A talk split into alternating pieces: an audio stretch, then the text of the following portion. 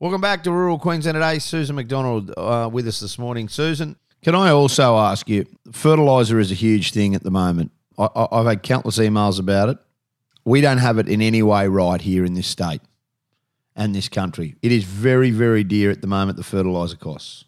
Well, we had a delivery, a shipload of um, of ammonia come in the other day. It was you couldn't get your hands on on urea, on fertilizers. You couldn't get a bag Uh, recently. We are so reliant on imports, which is why, as you know, I've talked to you before about uh, increasing the approvals for uh, and encourage a development of phosphate and potash mines here in Australia so that we can be self sufficient.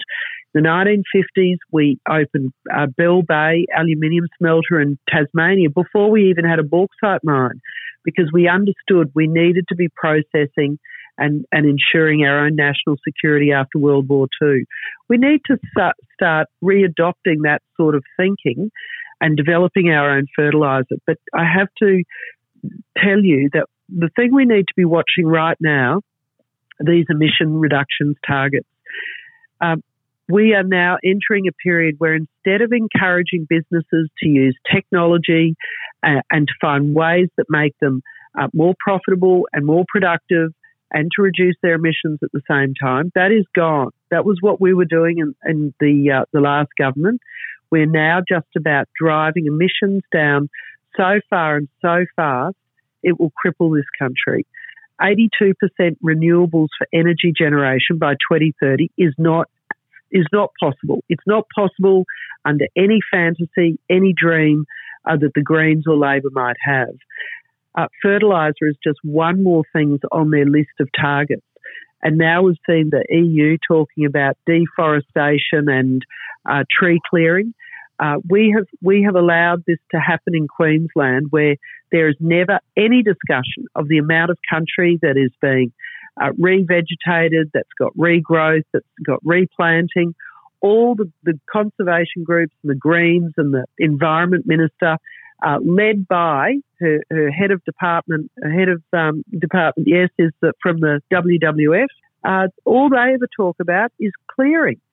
Um, you know, this is not a fair representation of the very high standards uh, that Australian farmers and graziers operate under these days. And fertiliser, methane reduction, these are all things we need to be pushing back on and saying we need to use technology, we use, need to uh, find other ways to to measure because agriculture, the most important thing, feeding people, food and fibre. I, I'm not quite sure what people don't understand about how important it is to keep Australian farming uh, operating at 100%, exporting food to our neighbours, ensuring we've got the best quality food and fibre here in this country. Um, and, and so I ask people, as always, you know, uh, join your peak groups, join AgForce, join Queensland Farmers Federation, join uh, the dairy uh, farmers, whatever is your organisation. Um, and if you're uh, not a farmer, uh, find out ways you can support them, and we push back against these unrealistic um, emissions reductions targets, particularly around fertiliser. Uh, when other industries are able to offset their emissions. This is very dangerous territory we're getting into, and I want to make sure that everybody's clear that what we've done in this new parliament, the 43% reduction legislation that was passed, we tried very hard to put in place um, safeguard mechanisms by putting the Productivity Commission in to review uh, the impacts on regional and, and other places in Australia, um, and the ability to have a pause button if we were crucifying um, families, small business, uh, with increased electricity prices, increased costs of doing business or living costs. Um, but no, we couldn't get any of that up then, and this is this is what happens when, when you get the Greens in with too much say. They are the Greens' tail wagging the Labor dog. And uh, I am very worried. We need to be very alert to this. We cannot sleepwalk into a future disaster for this country. Yeah, I think you you are bang on the money. Um, it is a really really difficult time, and one. Now listen, I know you're a rugby enthu- enthusiast. Did you manage to see the the diabolical situation with the Wallabies last night?